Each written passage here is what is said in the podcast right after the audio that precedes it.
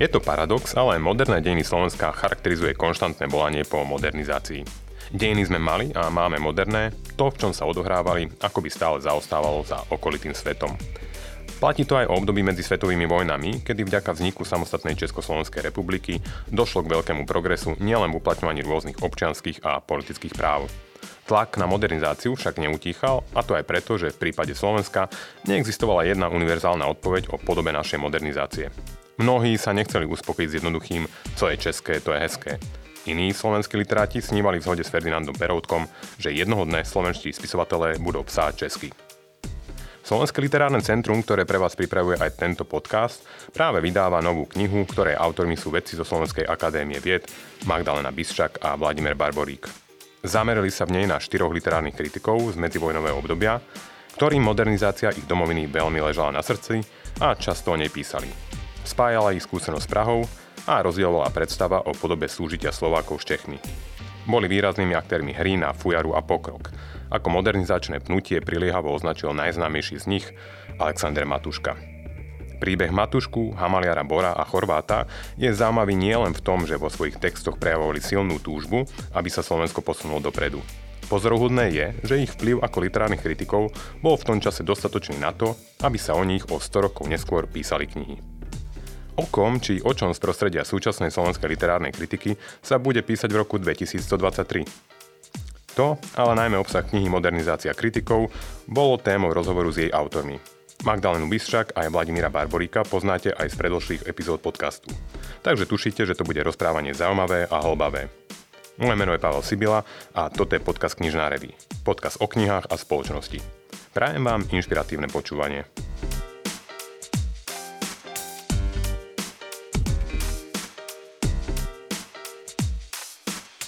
Dobrý deň, vítajte opäť v našom podcaste Knižná revy. Ďakujem, že ste prijali pozvanie. Dobrý deň, ďakujem za pozvanie. Dobrý deň. A dnes sa budeme rozprávať o knihe, ktorej ste autormi a, a ktorú vydáva Slovenské literárne centrum. A v tejto knihe sa venujete štyrom najmä literárnym a, kritikom, a, ktorí žili približne a tvorili a, v období medzi svetovými vojnami. Čo iné tieto štyri e, osobnosti spája? A prečo ste urobili tento výber, prečo práve tieto, títo štyria ľudia, štyria muži? Nebolo našou ambíciou podať len individuálne portréty, pretože tie už časti sú aj monograficky, napríklad e, je monografia o Aleksandrovi Matuškovi a dosť sa e, písalo aj o Michalovi Chorvátovi, hoci monografia chýba, ale zaujímala nás ich e, vzájomná väzba, teda či to bola väzba v spore, alebo s, dajme tomu, v istom období sledovali aj spoločné úsilie. Zaujímal nás ten kontakt týchto štyroch ľudí, hoci ten jeden, myslím, Hamaliara predchádzal im a keďže zomrel predčasne, tak e, v podstate sa ako keby tak minuli, ale Išlo o ľudí, ktorých dátumy narodenia sa zmestia do 5 rokov a e, v istom slova zmysle sa snažili o to isté, ako sme sa to pokúsili vystihnúť titulom knihy Modernizácia kritikov. A na druhej strane e, každý mal o tom trochu inú predstavu, niektorí diametrálne odlišnú. A tých spoločných črt bolo teda viacero. Oni patrili všetci štyria k istej generácie, od ktorej sa očakávalo, že bude vlastne nositeľkou zmeny. Bola to generácia odchovaná Československou vysokou školou, čiže mali za sebou nové, iné vzdelanie. Spájala ich takisto ehm, v zásade geografia, alebo v zmysle uvedomovania si perifernosti ehm, vlastnej kultúry. Tiež veľmi rôzne reagovali na, na túto tému. A čo ich spájalo, čo tu vlastne tiež tak e, už zaznelo, mali v zásade spoločnú štartovaciu čiaru, e, ale odlišné mety a iste e, takisto vôľa žiť v spoločnosti modernej, pričom každý z nich tú modernú spoločnosť definoval úplne inak. Hmm. Už sme povedali, že teda boli štyria, menujme ich. Píšete o Jánovi Igrovi Hamaliarovi, píšete o Jánovi Borovi, Aleksandrovi Matuškovi a Michalovi Chorvátovi. Ak by ste mohli o každom z nich povedať zo dve vety, čo ich charakterizovalo, približiť poslucháčom, ktorým možno tri z tých štyroch mien nie sú úplne známe, tak e, predpokladám, že e, tým známym menom je podľa vás a určite aj je najznámejším Alexander Matuška, to je klasik. Od tých ostatných sa to e, povedať nedá, ale to neznamená nejaké, nejaké dehonestovanie. Byť klasikom to je skôr vecou nejakej sociálnej objednávky a naplnenia sociálnej objednávky. Takže ten, tým prvým je Jan a občas aj Jan Igor, ako sa písal Hamaliar a um, nechcem povedať, že zabudnutý, pretože od 50. rokov, od druhej polovice 50. rokov bol pomerne dosť e, pripomínaný, vyšiel mu e, dosť veľký výber, e, výber z diela, vyšla o ňom monografia v 70. rokoch, ktorú napísal v podstate jeho generačný druh, respektíve o niečo starší Daniel Okály. Ale je to človek, ktorý zomrel v mladom veku, 20 26 rokov a e, na istý čas sa o ňom nehovorilo, pretože to, ako on presadzoval tú modernizáciu, tak to sa nepresadilo. E, on sa pokúšal e, tú slovenskú literatúru modernizovať tým, že by splynula s českou literatúrou, keď to poviem tak jednoducho. Bolo to o niečo zložitejšie. Mimochodom aj on prechádzal istým ideovým vývojom.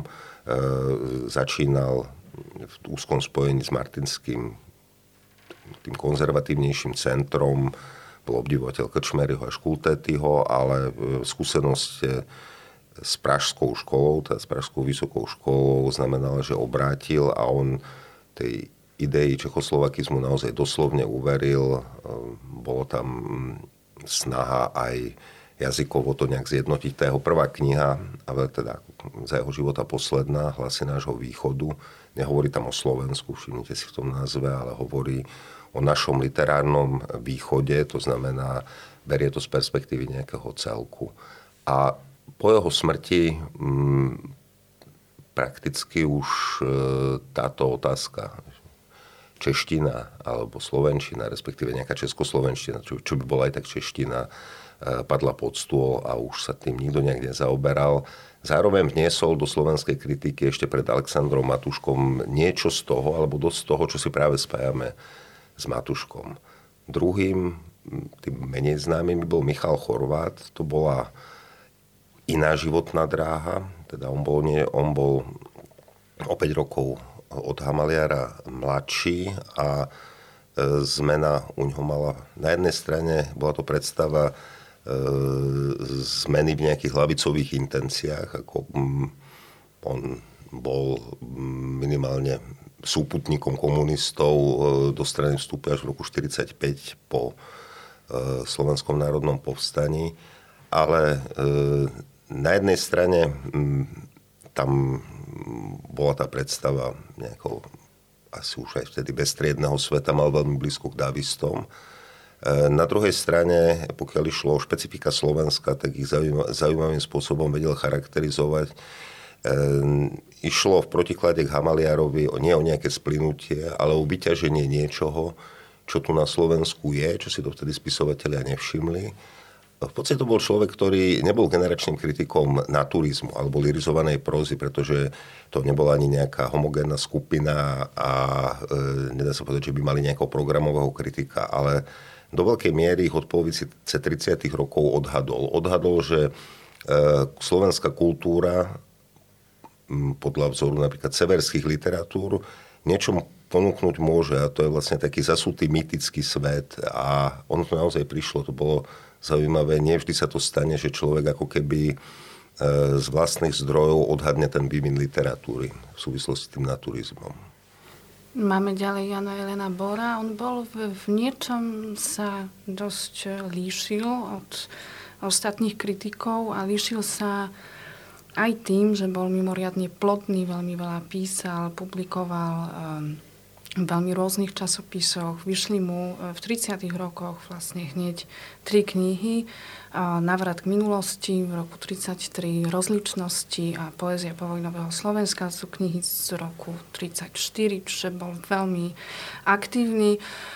Čo ale e, sa udialo vlastne hneď po vydaní návratu k minulosti, bolo, že e, slovenská kultúrna e, literárna obec s Janom Elenom Borom začala polemizovať najmä ako s literárnym kritikom, s tvorcom, ktorý ale imituje, teda snaží sa cudzie vzory, iné vonkajšie vplyvy um, adaptovať takýmto trošku nešťastným spôsobom, natoľko nešťastným, že Alexander Matúška ho dokonca obvinil aj z plagiátu.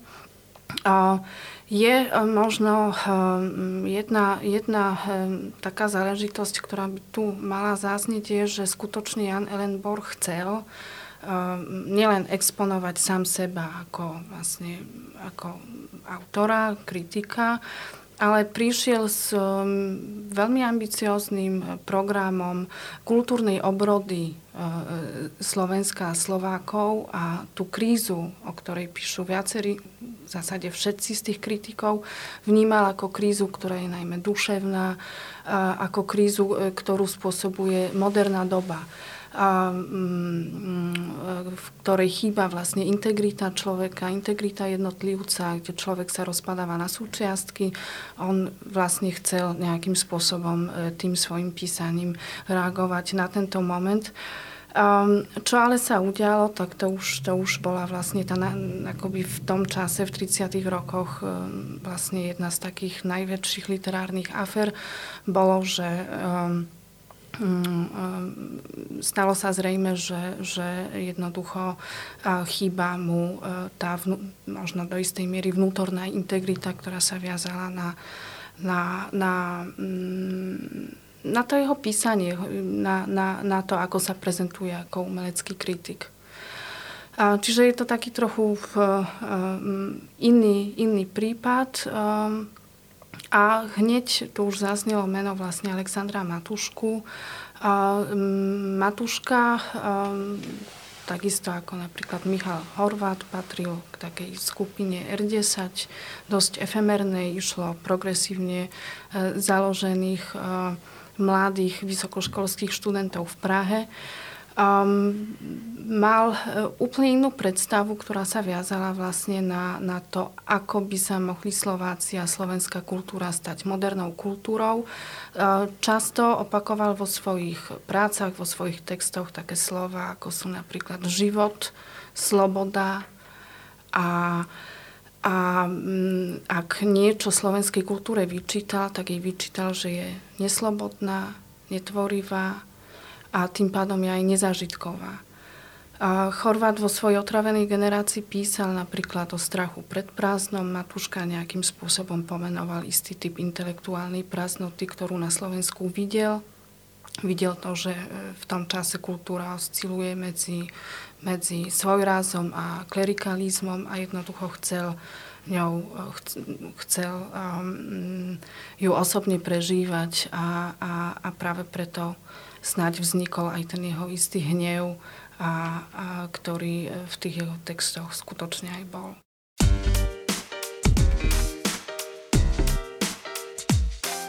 Počúvate? Tak si nás aj prelistujte.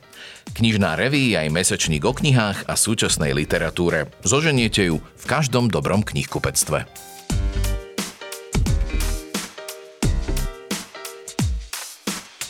Už sme spomenuli titul knihy Modernizácia kritikov a vy všetkým štyrom menovaným prisudzujete vôľu modernizovať krajinu a spoločnosť a nie neprávom v tých textoch ich to cítiť. V čom je to zaujímavé v porovnaní s dneškom je, že vlastne implikuje to, že tá možnosť e, modernizovať spoločnosť skrze texty, skrze literárnu titulu tam bola dnes snáď nebudem e, prísny a príkry, tak zdá sa mi, že to postavenie literárnej kritiky a literárnych kritikov e, v tom verejnom diskurze e, nie je také, aby sme mohli predpokladať, že by mali šancu modernizovať spoločnosť, hoci by bolo čo modernizovať. A z vašej knihy to znie, že pred tými vlastne už 100 rokmi to bolo predsa len trochu iné. Čo bol ten priestor, čo boli tie možnosti týchto osobností naozaj pretaviť do nejakých výsledkov tú, tú chuť modernizovať spoločnosť a Slovensko teda, hlavne sa bavíme o Slovensku. Začnem vašou zmienku o dnešku, a teda o aktuálnom postavení kritiky. Ich čas bol o mnoho viac ideový alebo ideologický, ako je dnešok. Neviem, či vlastne to slovo modernizácia má ešte nejaký veľký význam. E, netreba si to míliť s technologickými s technologickým pokrokom. To je niečo iné, to tu to ide a ten je taký, ako nikdy nebol z pochopiteľných dôvodov. Ale e, modernizácia, ktorá je vedená nejakým ideovým programom, a oni tie, tých programov bolo niekoľko, ako boli tam vlastne protikladné. Bor predstavoval mm, taký paradox, ale aj to je možné. Je možné modernizovať aj z, z, z konzervatívnych pozícií, z pozícií nejakej duchovnosti, ktorá, e, ktorá sa tiež hlásila pre niekoho vtedy o slovo. Už tie výsledky, aké, aké, boli, e, aké boli od konca 30. rokov, tak to je iná vec.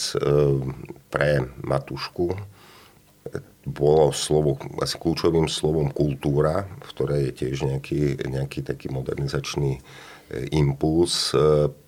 U Chorváta to bola lavicová predstava vtedajšia, alebo dokonca radikálna lavicová predstava naozaj mal blízko ku, ku komunistom, keď e, hlavným problémom bolo podľa neho, podľa tej e, ideológie, ktorú vyznával, hlavný problém bol sociálny. Tie ostatné sa, sa mali vyriešiť v rámci tohto hlavného. A teraz, a keď som spomenul Hamaliara, to bola, to bola v podstate liberálna ideológia čechoslovakizmu, kde E, ktorá bola tak zvláštnym spôsobom nacionálne a nacionálna, ako z hľadiska Slovenska mala byť a nacionálna, mal to Slovensko pozvihnúť niekde inde, ale z hľadiska Československého štátu bola samozrejme nacionálna, ale ten čechoslovakizmus mal tiež niekoľko poschodí.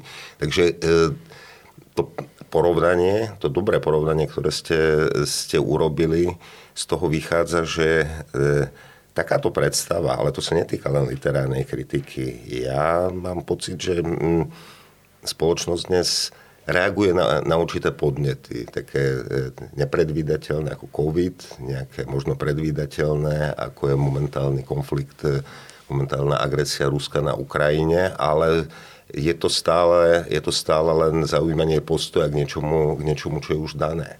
Ale predstava e, komplexnejšia, že v čom žijeme a ako by sa to malo zmeniť, na Slovensku nejak veľmi nerezonuje. A a v podstate aj od 90. rokov naraz sem niečo prišlo. Prišiel sem, ne, nazvime to neoliberálny kapitalizmus a bolo to prijaté ako samozrejmosť divne ako nejaká e, ako vec, ktorá ako keď vychádza slnko. Že, ktoré sa nediskutuje. Hej, hej, hej, o ktorej sa nediskutuje. No, takže ten rámec bol diametrálne iný. Inak sa, inak sa e, píše, inak sa útočí, inak sa bojuje, keď e, je nejaký cieľ, že tá spoločnosť sa komplet môže zmeniť a ona, tá, tá zmena mohla mať naozaj mohla mať rôzne podoby. Takže takto by som asi vedel, mm-hmm. vedel odpovedať na to, čo sa pýtate. Vlastne si to tak sám teraz e, ozrejmujem, že tie výčitky sú na jednej výčitky. Niekto to, áno, niekto to dáva ako konštatovanie, niekto to ako výčitky voči kritike, ale e, povedať, kritika nemôže byť o mnoho dôležitejšia ako je dôležitá literatúra. Rád, e, keď, takže e, tam, je ešte, tam je ešte iná väzba. A sú na jednej strane e, oprávnené tie konštatovania, ale na, na druhej strane vyplýva to z nejakého e, komplexnejšieho stavu spoločnosti. Mm, ja by som možno k tomu ešte pridala jednu vec, lebo uh, to je veľmi zaujímavé, že sa dotýkame teraz tejto témy. Všetky tie ich texty mali istý mobilizačný potenciál, čo akože raz na čas sa objavuje samozrejme aj dnes, len my sme skutočne chceli v tej knihe sledovať ich dnešok, to znamená trochu tie gesta predsa len historizovať. Dovolím si povedať takto nejak spoločne, že azda s vedomím, jednoducho, že oni tiež fungovali v istom mentálnom svete, totiž to toho, že zmena je možná, a že kritik funguje ako tvorca. A to je status, ktorým sa, teda tvorca kultúry, ako, ako v zásade sprostredkovateľ istých obsahov medzi či už autorom, čitateľom a tak ďalej, spoločnosťou, lebo tu je veľmi, veľmi tiež síce, síce vág, vágna, vágne slovo spoločnosť, ale predsa len to zohrávalo pre nich e, veľmi dôležitú úlohu. Čiže práve preto ten, ten výklad je historický a ak sa tu objavujú nejaké aktualizačné momenty vo vzťahu k kniežku, tak to je len dobre. Uh-huh. A ja by som sa ešte opýtal vás, pani Bystrak, či to, čo hovoril pán Barborík, že tá nejaké porovnanie s súčasnosťou, že nedá sa úplne urobiť, lebo ten kontext a tá doba boli iné a dnes ako keby, že nepočuť možno nejaký verejný diskurs, že by sa to mohlo a malo zmeniť ako, ako e, celý konštrukt spoločnosti, ak sa nebavíme o nejakých technických rámcoch, že by sa to mohlo e, fungovať úplne inak, že to vlastne dnes tam možno nie sme, lebo tam by som si ja dovolil možno oponovať, lebo počúvam, dajme tomu od uh, mladšej generácie uh, vysokoškolákov, ale ktorí sú aj po a zaoberajú sa nejak akoby svetom a, a v čím žijeme, tak počúvam napríklad o poznom kapitalizme, ktorý, ktorý by mal skončiť a že teda to, čo kapitalizmus priniesol a prináša, e, je v niečom nezlučiteľné s dlhodobou existenciou na planéte a preto je dobre sa baviť o, to, o konci kapitalizmu a o niečom novom. To napríklad e, počúvam a čítam. Takže zaujíma ma váš názor, pani Bystrak, že či teda tá dnešná doba je e, v tomto naozaj iná a teda ešte sa aj vrátim k jadru tej mojej otázky, že v čom bola tá doba pred 100 rokmi iná v, v zmysle, aký priestor mali tí literárni kritici uh, ovplyvniť uh, vývoj tej spoločnosti, či bol väčší a či tam boli väčšie možnosti ako, ako dnes. Že či sa to len nezdá, že tie, tie možnosti súčasných uh, intelektuálov a literárnych kritikov vlastne sú obmedzené a, a roz, roz, rozriedené v tom obrovskom množstve informácií, podnetov a mediálnych priestorov. Tak sa to na jednej strane veľmi páči, že chcete od nás teraz e, e, e vyťahnuť jednoducho e, niečo iné, než je len tá kniha, ale mm, to, to vôbec nie sú, nie sú uh, jednoduché otázky. Viem povedať len toľko, že uh, tu a teraz, že uh, um, niečo vrie, ako mm, áno, um, ale um, už mení sa tá mediálna mapa sveta. A už nielen teda písané slovo, predsa len je to úplná trivialita. Teraz, o čom hovorím, je, je tým zdrojom informácií. Je dosť dôležité to, odkiaľ vlastne je, e, obsah ako taký sa k nám dostáva. Čiže tie, tie nástroje jednoducho sa menia. A, čo je ale zaujímavé, tak o tom Matúška písal veľa. Mm, písal napríklad o inflácii slova, o tom, ako často používame pojmy, ktoré sú niekde veľmi prítomné, ale zároveň neznamenajú nič o, o istej floskulovitosti jazyka, o, o takej priepasti medzi najmä tomu nejakým osobným prežívaním reality a, a tým, tým, ako hovoríme o svete, tak o, o tom písal aj Horvat, predsa len to je základ jeho otravenej generácie. Tak mm, nechcem vytvárať na silné analogie, ale, ale v týchto momentoch tie texty sú ešte stále živé. Mm-hmm. Súhlasím, poďme naspäť ku knihe. Chápem, že som nastolil možno nejaké iné témy, ktoré s knihou úplne súvisia. Ja, ja dúfam, pre... že hej. bol, by som veľ, bol by som veľmi rád, lebo ak e, tá naša rekonštrukcia e, by viedla k niečomu takému a e, bol by som rád, keby aj viacerí čitatelia reagovali aj takýmto spôsobom, ako ste reagovali my, tak by to bolo, by to bolo skvelé. Uh verím, že sa to podarí. Nechcem prezrádzať, ani vám nebudem klásť otázky príliš e, na detaily a obsah tej knihy, aby mali čitatelia ešte dôvod e, si ju kúpiť a prečítať, lebo je naozaj zaujímavá. Ale predsa len pri jednej téme, e, ktorú už ste aj vy, pán Barborik, spomenuli, v prípade Jana Igora Hamaliara, a to ten, tá jeho snaha o modernizáciu skrze realizáciu myšlienky československého národa aj v kontexte literatúry a možno akoby, prestania používania slovenského jazyka a používania českého alebo československého jazyka. To je veľmi zaujímavá téma z dnešného pohľadu, až sa zdá taká, že, že však to predsa nemohlo uspieť a, a neúspelo, hej, vieme dnes už, ale predsa len, ak by sme tú optiku na tú dobu a na aktérov tej doby rozšírili z týchto štyroch osobností na viacero osobností.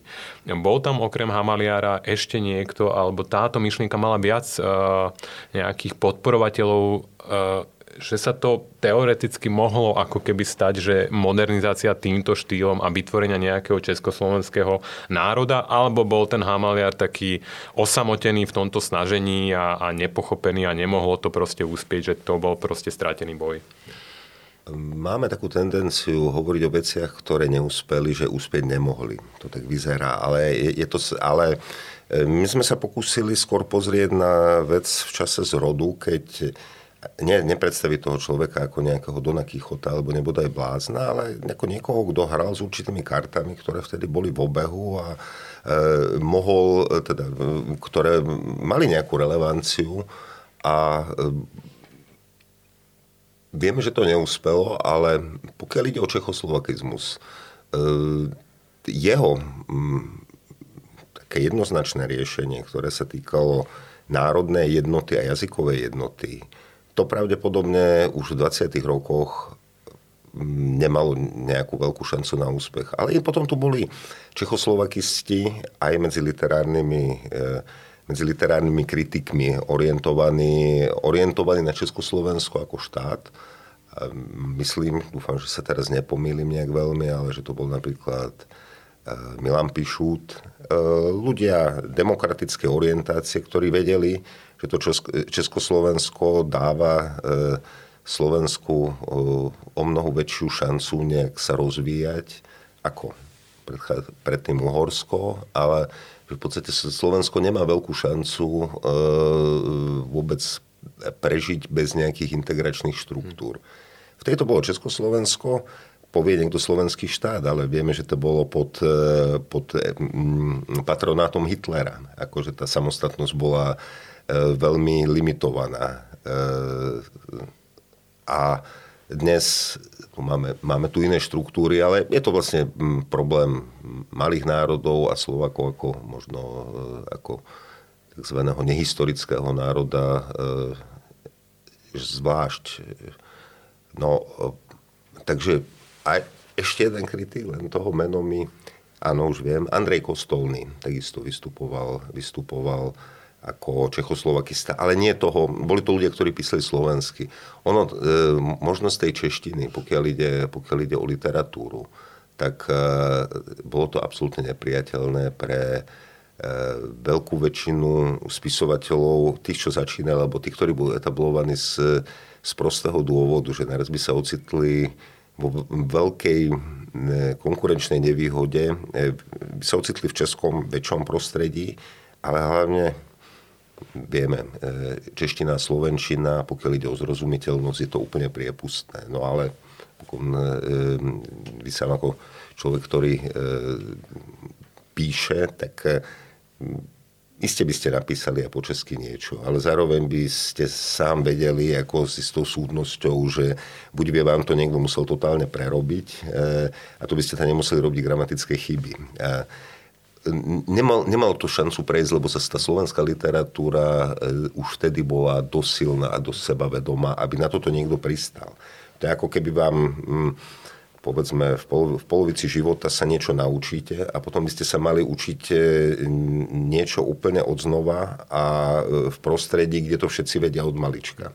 Takže ja mm, si myslím, že tento pragmatický dôvod, ktorý občas zaznel, tak tam veľa robil. Uh, Hamaliar vychádzal asi aj zo svojho veku, ako veď on sa prakticky stal tým Čechoslovakistický, teda, alebo sa začal orientovať Čechoslovakisticky krátko po 20 kde by bola ešte väčšia šanca, aby niečo stihol. My tu vlastne tak hovoríme, úspel, neúspel, skutočne uh, áno, neposudzovali sme tieto e, kritické gesta z tohto hľadiska. V zásade neúspelo ani jedno z nich. Keď sa to tak vezme.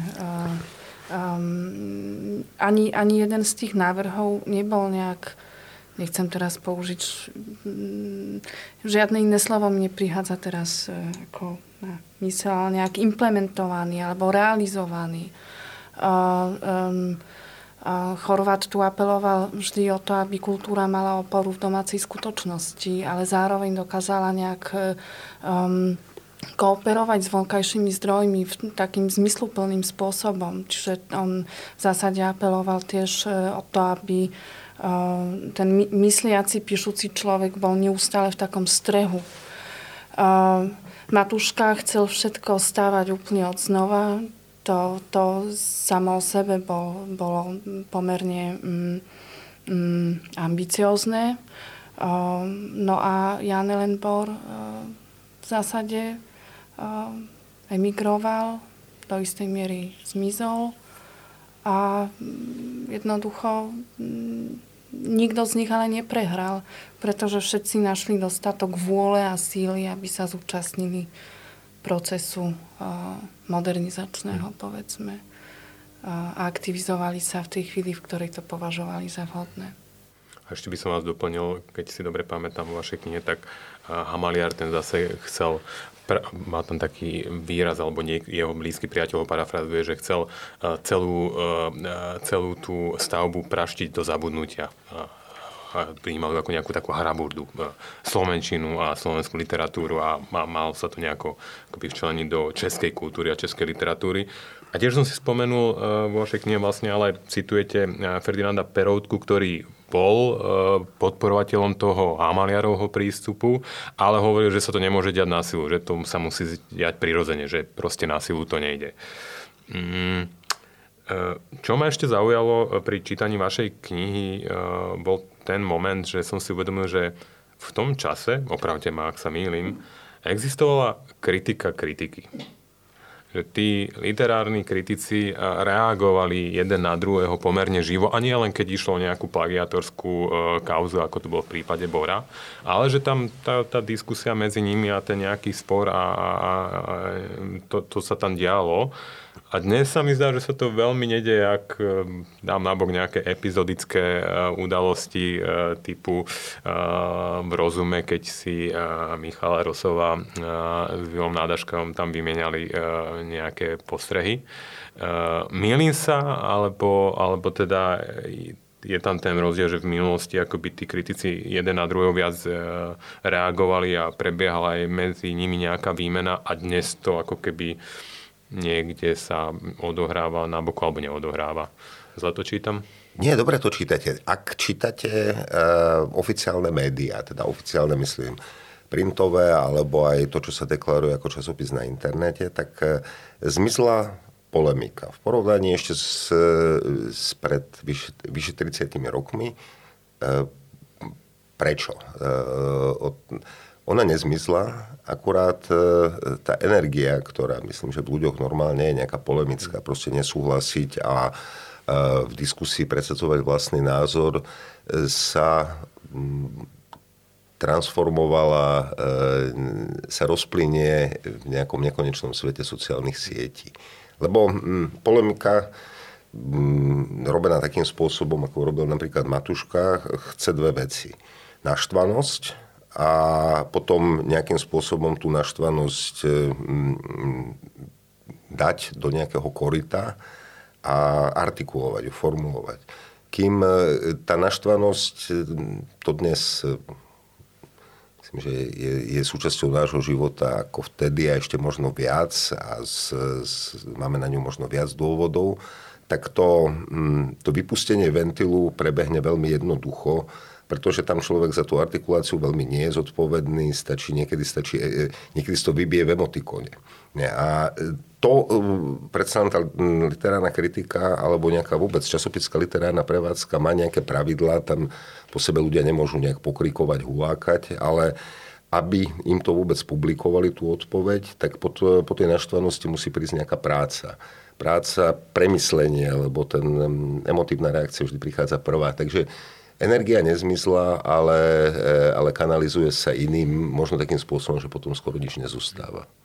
A v minulosti teda vyžadovalo si to aj tú prácu, premyslenosť, niečo napísať v pokoji a, a, a mohlo sa aj tak stať, ako to bolo v prípade tej borovej kauzy, že keď tam príliš bolo veľa emócií a málo argumentácie, tak to možno niekto aj tak neuverejnil, lebo vyžadoval, že to nech je tá, nech je tá kritika, tá reakcia podkutá, hej, čo bol napokon, a, napokon áno, tam sa argumentovalo, Matuška to potom vykladal trošku inak, ale tí ľudia hovorili, že e, dal tam niečo, čo proste nebol, e, nezodpovedalo kritériám ich časopisu. Už ako to bolo, tak to tam, tak tá celá kauza a možno aj preto je veľmi dobré, že v tej našej knihe je kapitola o Borovi. Bor v podstate v slovenskej kultúre prežil len ako Matuškov fackovací panák. A do veľkej miery ďalej a ďalej to bolo vykladané. A to potom aj napríklad z politických dôvodov, lebo bol to človek e, režimu slovenského štátu, vtedy sa stal profesorom po roku 1945 e, buď musel, alebo chcel, proste emigroval a Takže to meno tu zostalo. On zostal aj v slovníkoch, ale e, viac menej sa vždy, vždy spomínalo, e, nespomínalo sa veľmi jeho knihy, ale spomínalo sa to, že e, bola tu veľká polemika a on nej prehral. Tak tro, trochu možno aj tá kapitola, ktorú, ktorou tam mu je venovaná, tak ho ukáže nemyslím, že úplne inak. Neobjaví naraz Bora ako, Bora ako kritického génia, ako mysliteľa. To nie, ale trošku širšie a možno aj e, si všimne jeho motivácie.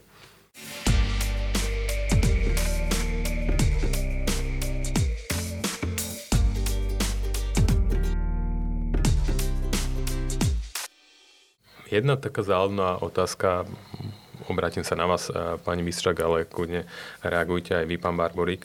Ehm, keby niekto, keď niekto bude písať o 50 rokov eh, knihu o súčasných literárnych kritikoch, teda aj o vás, o čom tá kniha môže byť? je tam, prebieha tam dnes nejaký, nejaký spor týkajúci sa možno modernizácie. Už sme sa trochu o tom rozprávali, ale vraciam to naspäť, lebo je to, mi to napadlo pri čítaní vašej knihy. Že či, či, o čom by tá kniha, ktorá by vznikla takto o 50 do 100 rokov, o súčasnosti, o súčasnej debate, možno mimo Facebooku, kde hovoríte, že tá výmena prebieha, ale nie na nejakých e, verejnosti prístupných fórach. O čom by tá kniha mohla byť? Hmm, tá kniha bude o tom, čo si učí autor do hlavy budúceho autora. Tak si predstavte, že to budete vy. Nevidíme. A môže byť o jazyku. To je taká tiež jedna z tých tém, ktorá sa, predsa len vrátim sa ku knihe, o ktorej sa rozprávame, ktorá sa tu často objavuje. O otázkach, ktoré akože sprevádzajú vlastne kritiku stále. Ako písať, a ako komunikovať um, vlastne prostredníctvom jazyka. A priamo sa aj kritici vtedy aj pýtali, že aký by mal byť jazyk modernej kritiky. Uh, neviem, mohla by byť o tom, nakoľko sa pohybujeme medzi nejakým hermetickým akademizmom a, a reklámou. Uh, mohla by byť o tom, že nakoľko je text účinný a že či, či vôbec chce nejak účinkovať, ak áno, tak ako. Um, ale, ale ten, tu už v, tých, v tej našej trhovej vlastne realite asi by otázky mohli ísť týmto smerom, sa mi zdá. Ja by som vám dodal, lepšie by som vedel, alebo možno asi by som vedel odpovedať na vašu otázku, keby som si vedel ten svet o 50 rokov predstaviť, pretože on bude mať nejaké svoje špecifické problémy a keď sa bude venovať výskumu minulosti, ako to robí, tak uplatní svoju perspektívu. A tiež by ma veľmi zaujímalo, že čo, aká to bude perspektíva a čo z tohto všetkého, čo sa tu napokon deje, pripomeniem aspoň to, že e, aspoň publikačne tie možnosti pre kritiku sú mimoriadne dobré, teda je dosť veľa časopisov, ale oni sú dobré od začiatku 90. rokov, vtedy som náhodou začínal a bol nejaký záujem o moje veci. Ja som si myslel, že aké to je dobré, ale v skutočnosti potom som zistil, e, každý, kto robí literárny časopis, tak má najväčší problém zohnať kritiku. Ako nájdete, nájdete próza, poézia, tí ľudia sú, tí to tam chcú publikovať, ale zohnať nejakú kritiku a zohnať pravidelných kritikov je, je, veľmi, je veľmi ťažké. Takže ten priestor tu stále je. Ale k tej vašej otázke naozaj by som rád vedieť, že čo z tohoto, čo nám pripadá v súčasnosti spôsobí, je trošku chaotický, alebo je to vždy vlastne taký chaos, ktorý sa snažíme zvládať nejakým, nejak, nejakým diferen, nejakou diferenciáciou alebo rozčlením toho sveta, čo bude pre nich zaujímavé. Predpokladám, že niečo úplne iné, čo nám tu teraz ani nenapadne. Niečo možno, čo považujeme za efemérne, hlúpe, si naraz niekto všimne ako, ako čosi pozoruhodné. Dúfam. Možno si všimne nejaký typ nálady, tak ako my si všímame istú, istú náladu vlastne tých, ktorí boli predtým, istý typ netrpezlivosti, ich vo vzťahu teda k, k modernizácii a ich vôľu, aby veci naozaj boli dynamické, rýchle, aby sa udiali hneď. Tak uvidíme neskôr ak sa dožijeme. Uh, jedna vec, ktorá mi ešte tak uh, udrala do očí alebo do uší, keď som čítal vašu knihu a, a v hlave mi znel ten text, bola tá, že robili ste dvaja na tej knihe, ale vôbec to v tom texte, keď ste aj spomínali jazyk, vôbec to ja v tom texte necítim, že to sú dvaja autory. Nevedel by som vôbec povedať, ktorú kapitolu ktorý z vás písal. Uh, a naozaj mi to prirodzene, ako keby, že som si to všimol, nepremýšľal som o tom zámerne. A, a málo kedy sa to vidí pri aj odborných publikáciách, keď som dva autory, tak aj tam bývajú, že vďaka čomu sa to podarilo, eh, ak, ak si to aj vy uvedomujete, ale naozaj, že to je, to je akoby jednoliatý text, ktorý, ktorý sú ale dvaja autory za tým, takže vďaka čomu sa to podarilo podľa vás? Veľa sme sa rozprávali, Vlado, neviem. Snažili sme sa o to, to bola prvá vec, ako nemal to mať takú podobu, že kapitola tá a tá, ten a ten, lebo dalo by sa to aj tak, ako publikovať, že e, téma by to zjednocovala a bola, e, tie texty sme si vzájomne veľakrát čítali v tém, ešte v pracovnej verzii, respektíve sme do nich, sme do nich zasahovali a e, bola tam asi to bola aj vec, alebo schopnosť nejak vykročiť na pol, na pol krok, e, sa, k sebe, e, sa k sebe priblížiť. V jednom sme mali jasno, že nechceme tú knihu nejak preťažiť, e, preťažiť dajme tomu, akademickým žargónom.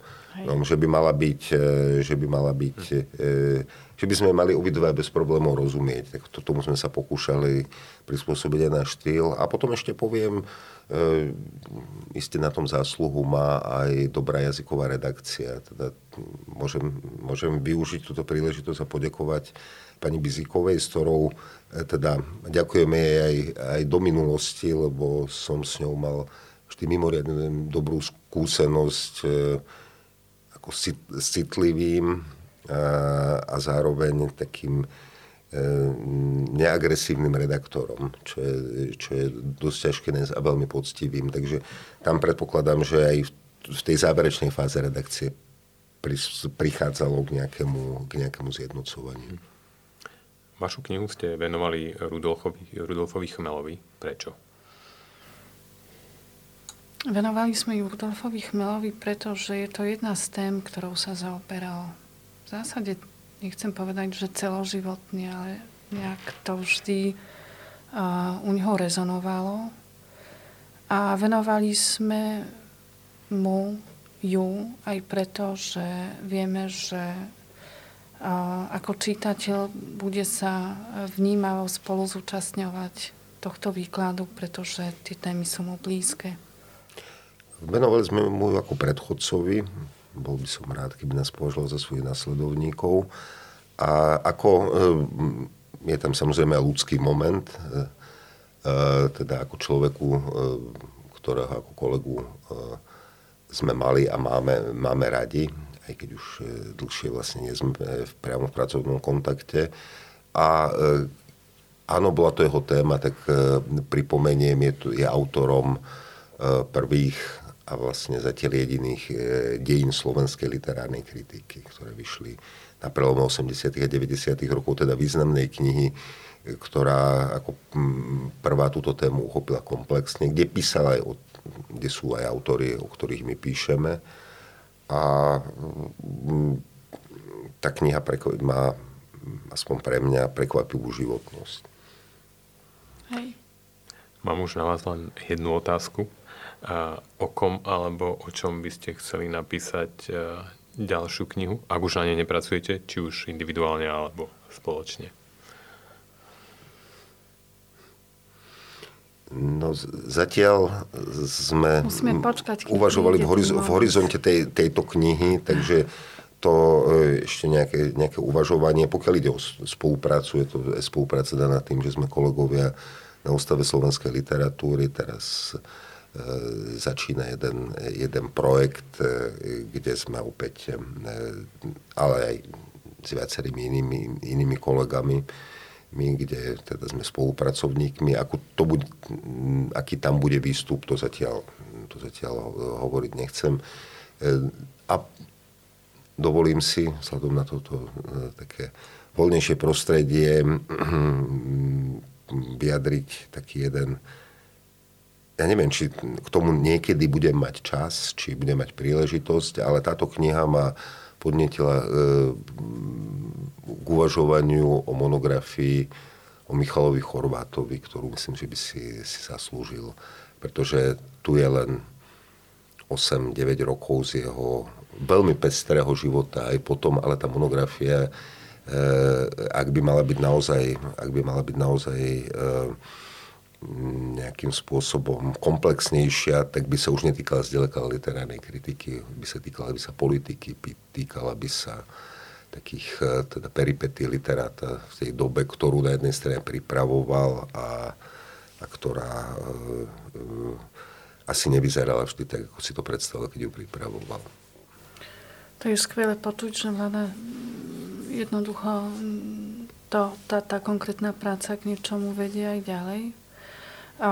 Pokiaľ ide o mňa, tak ja by som si dopriala možno viac času, lebo sú knihy, na ktorých viac mi záleží, ale zároveň potrebujú aj viac času a tohto typu knihy patria k takýmto knihám. Čiže uh, asi uh, niečo, niečo asi aj bude, ale zatiaľ je to, áno. Hej kým ten čas uplynie, tak si čitatelia môžu prečítať knihu, kvôli ktorej sme sa dnes tu stretli. Ešte raz poviem jej titul Modernizácia kritiky, kritikov, autorov Magdaleny Bystrak a Vladimíra Barboríka, ktorý, ktorá vychádza teda v Slovenskom literárnom centre. Povedal by som celkom pútavom grafickom dizajne našich dizajnerov Vojtecha Rumana a Barbory Gavlákovej. Ja vám veľmi pekne ďakujem, že ste prišli k nám do podcastu a knihe Prajem nech sa dobre číta a dobre predáva. Ďakujeme. Rád som prišiel.